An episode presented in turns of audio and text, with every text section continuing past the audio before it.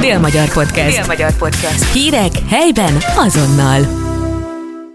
Üdvözlöm Önöket a Délmagyar Podcast legfrissebb adásában. Én Hornyik Anna Viola, rádiószerkesztő vagyok. A következő percekben kérem hallgassák meg Kukkonka Juditot, a Somogyi Könyvtár helyismereti könyvtárosát, aki a Ferenc József sétáját bemutató applikációról fog nekünk beszélni.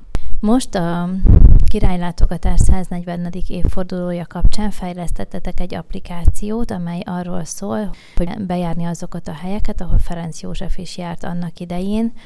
Hogyan jött az ötlet ennek az applikációnak? A Somogyi Könyvtár már évek óta fejleszt különféle városismereti sétákhoz köthető mobil applikációkat. Eredetileg a Kulturális Örökség Napok idején elindított városnéző sétáink, amik hagyományosan meghirdetésre kerültek a városlakók és az ideérkezők számára, gyűltek, gyarapodtak a különféle tematikájú, összeállítású helyszínekkel rendelkező sétáink. Legyen ez gasztronómia, legyen ez várostörténet, legyen ez híres szegedi személyek, vagy éppen műemlékvédelmi épületekről szóló séták, és ezeket a sétákat a folyamatos technikai fejlődéssel együtt úgy találta az intézmény vezetése, hogy egy mobil applikációs keretbe is behelyezhetjük. A mobil applikációs Somogyi Könyvtár nevére keresve található meg a Google és az egyéb áruházakban, illetve egyébként a Somogyi Könyvtár központi honlapjáról a szolgáltatások menüpont alatt is elérhető. Itt az a lényeg, hogy szerettük volna, hogy nem csak a vezetett sétáinkat vezetéssel, idegenvezetéssel, hanem önállóan is bármikor le tudják járni az ide látogatók vagy a városlakók. Mely helyszíneket vettétek be az applikáció térképére? A királynapok itt töltött 3 napja során Ferenc József uralkodó közel 19 intézményt adott át, illetve látogatott meg. Eljutott Ásotthalomra, eljutott Tápére, körbekocsikázta például a várost védő frissen épített körtöltést, vagy például Új-Szegeden is megfordult. Mi a séta útvonalának kiválasztása során főként a Szeged városának a Tisza-Lajos körúton belüli kényelmes, nyugodt, laza tempóba sétálható, egy olyan 2-3 kilométeres körvonalába igyekeztük a most álló és még működő épületeket megtekintésre elhelyezni a sétába. Körülbelül mennyi időt vesz igénybe egy-egy ilyen séta? Általában 1,5-2 órás sétákra szoktunk ajánlatot tenni, de természetesen az összes helyszín is megtalálható még ezek mellett, egy ilyen kis apró informatív pár képpel, szöveggel ellátva, hogy akiknek idejük engedik, azok később is tudják folytatni, illetve hogyha csak arra sétálnak és eszükbe jut és ránéznek az épületre, akkor információhoz tudjanak jutni a mobiltelefonjuk vagy a tabletjük segítségével. Az applikáción belül milyen felületeket találnak meg az érdeklődők? Az applikációban ugye van egy magára az intézményre vonatkozó adatállomány, milyen programjaink vannak, milyen kiállításaink, rendezvényeink, ezekről is tudnak tájékozódni. Tudnak tájékozódni arról is, hogy milyen sétatípusaink vannak, és akkor ezeket végig sétálhatják, illetve könyvajánlókkal is várjuk a kedves olvasókat, látogatókat, hiszen ugye könyvtárként ez az egyik legfontosabb funkciónk.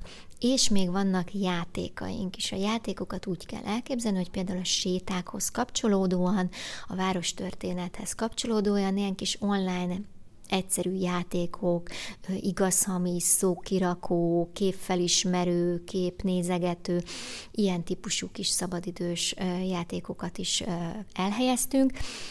Bizonyos korosztálynál, például iskolásoknál ezeket a séta során egy visszacsatolós figyelem értékelésként is szoktuk használni, hogy a gyerekek játsszák el, töltsék ki, hogy mennyire figyeltek például egy vezetett séta során. Mivel érdemes készülni a Ferenc József sétára? Kell-e valami plusz, akár tárgyat vinni magunkkal, akár információnak utána nézni, mielőtt belevágunk a sétába?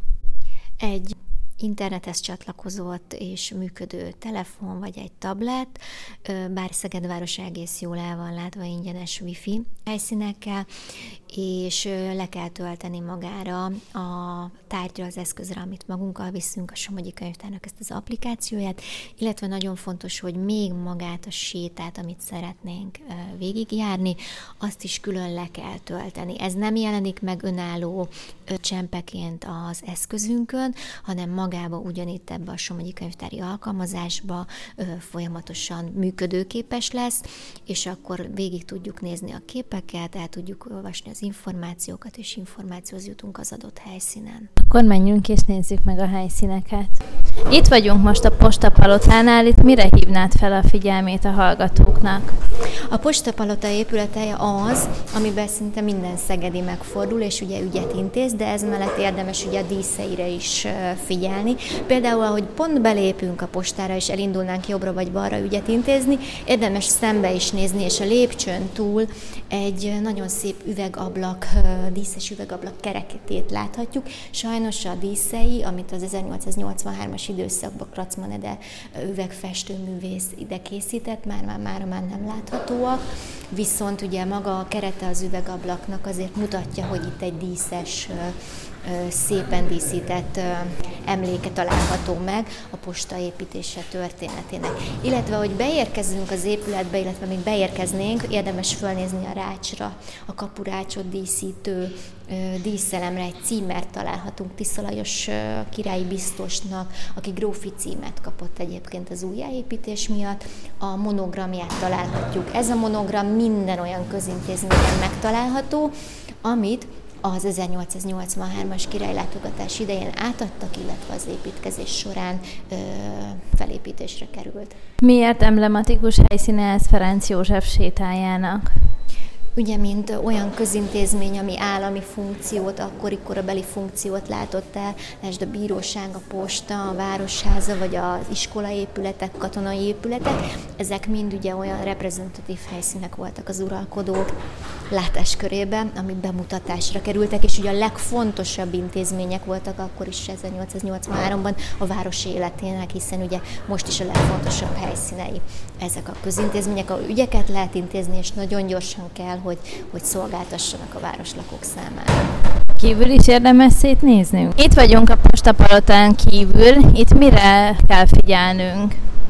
Ahogy fölnézzünk magára a posta épületére, láthatjuk, hogy a két felső szintjét egy ilyen kis tornyos, kis süveges díszítés mutatja.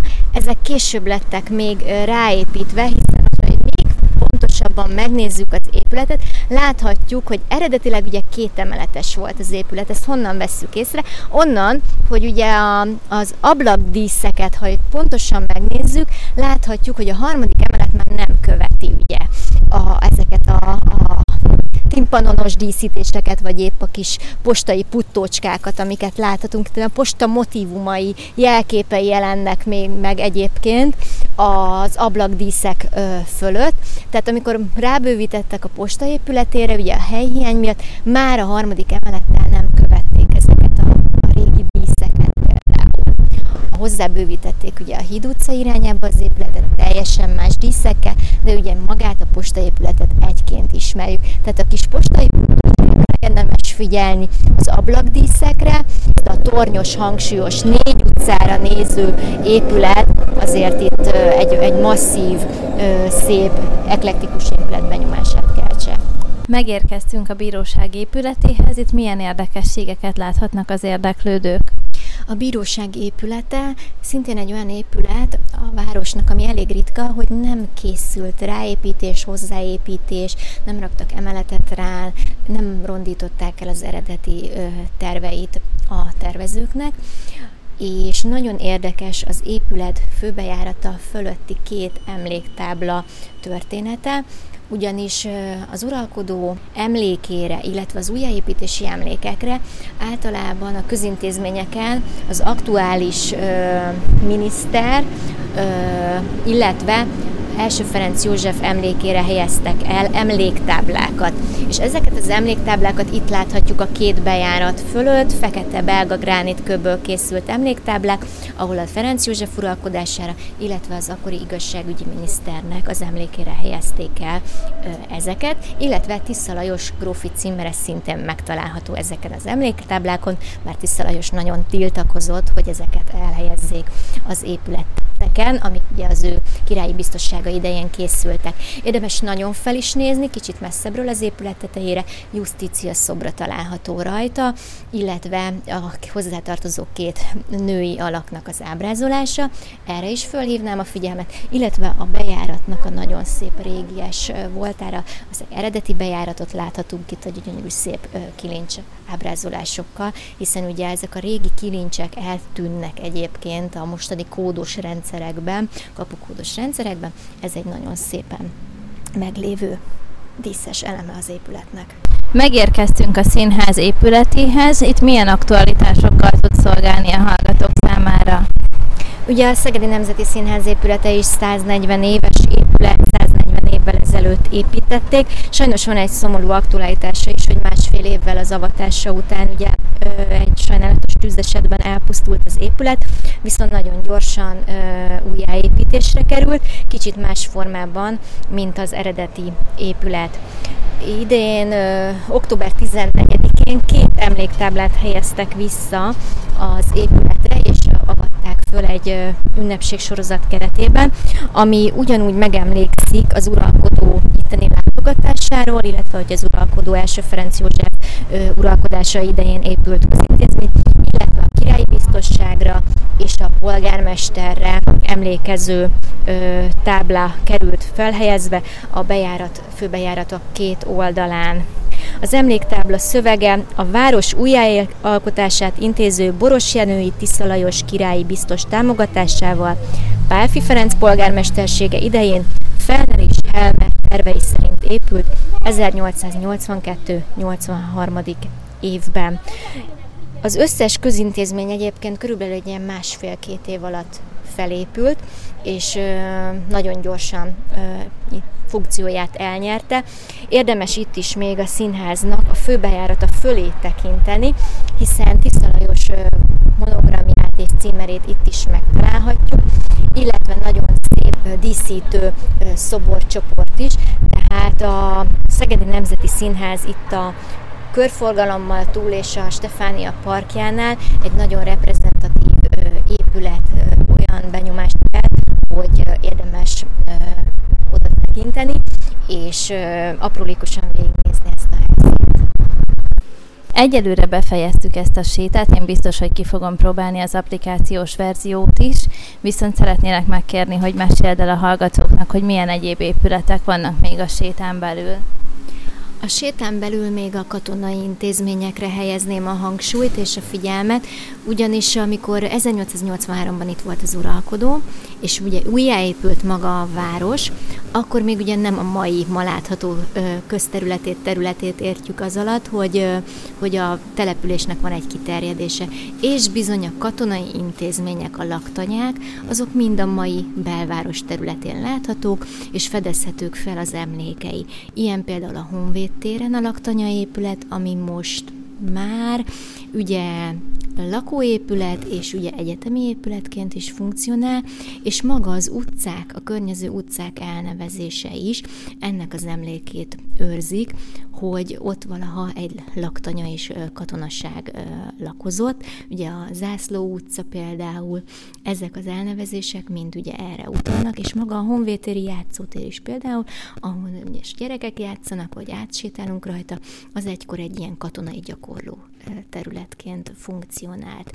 Szintén ugye a belváros területén látható a mai jogi kar épülete, ami egy mostanában került felújításra, gyönyörű szép kupolája, De ugye eredetileg lányiskola volt, csak lányok járhattak oda, és későbbiekben, az 1900-es évek elejétől költözik át ez a lányiskola a Margit utcába, ami a mai Gukol utca például, és veszi át folyamatában az egyetem ezeket az épületeket.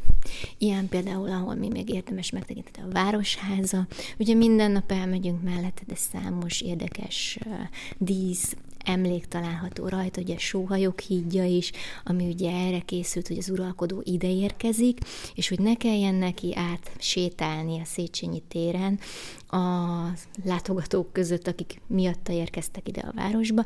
Építettek egy ilyen velencei mintájú Sóhajok hídját, ahol az ottani őt fogadó lakosztályba, a bérházba, ma szürkeházként ismerjük, ő elfoglalta a lakótereket, és ott töltötte ezt a 2 éjszakát, amit Szegeden, amíg Szegeden volt. És ezen is számtalan, magán a hídon is nagyon érdekes, kis érdekes tukocskák, díszek találhatók.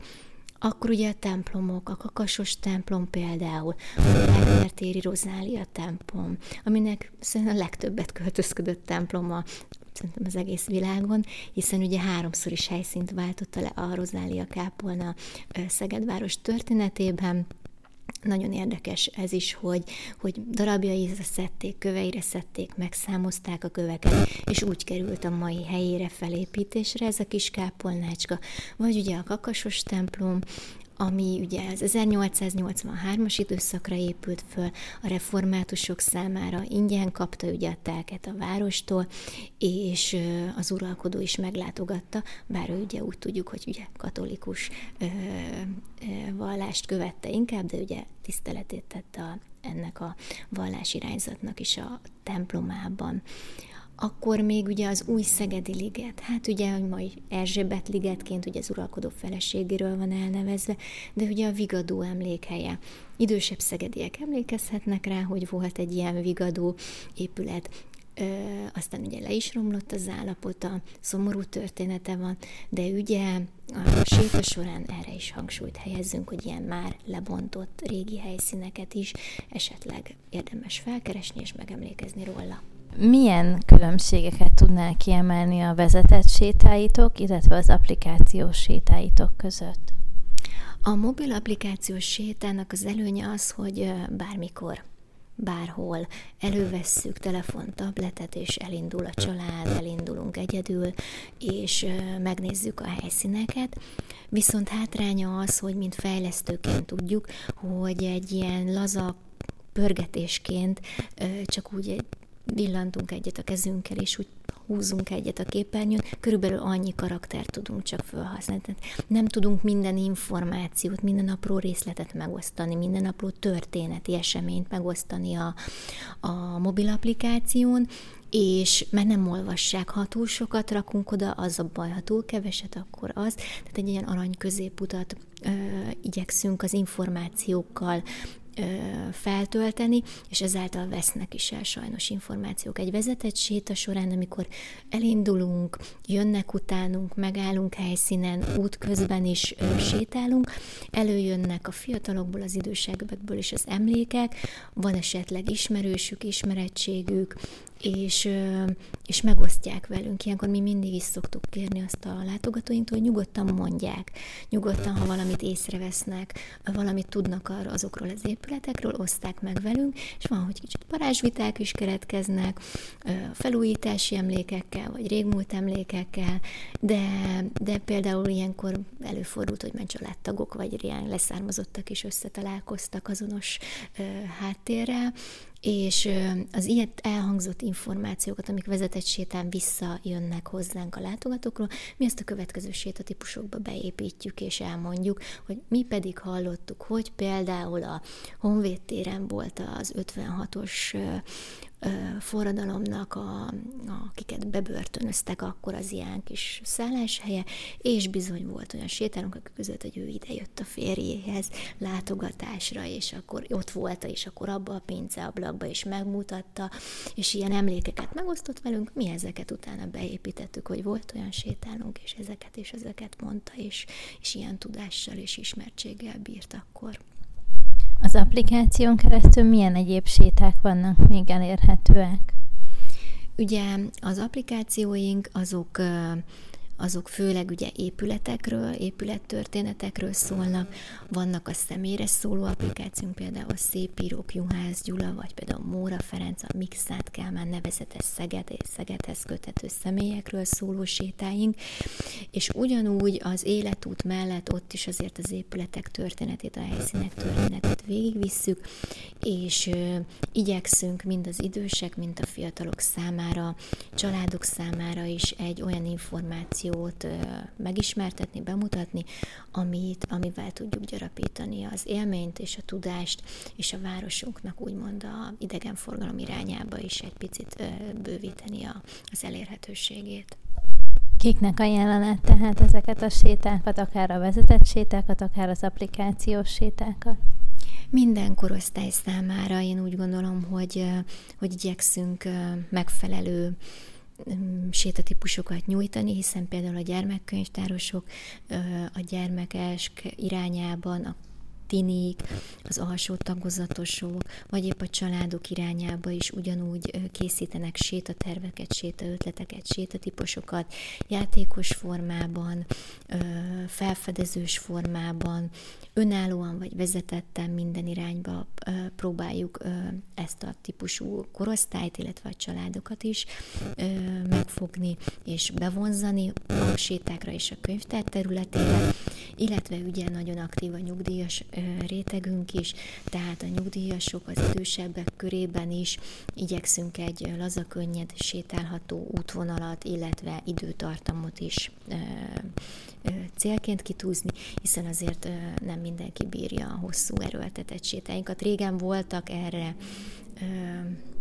ötleteink, és meg is valósítottunk nagyobb típusú távokat, 20 kilométereseket is, tehát hogy hosszabb időtartamú és hosszabb távú sétaidőket, de azokról már inkább pont a könnyedség miatt igyekeztünk átállni, hogy könnyed, rövidebb és tartalmasabb szolgáltatást tudjunk nyújtani.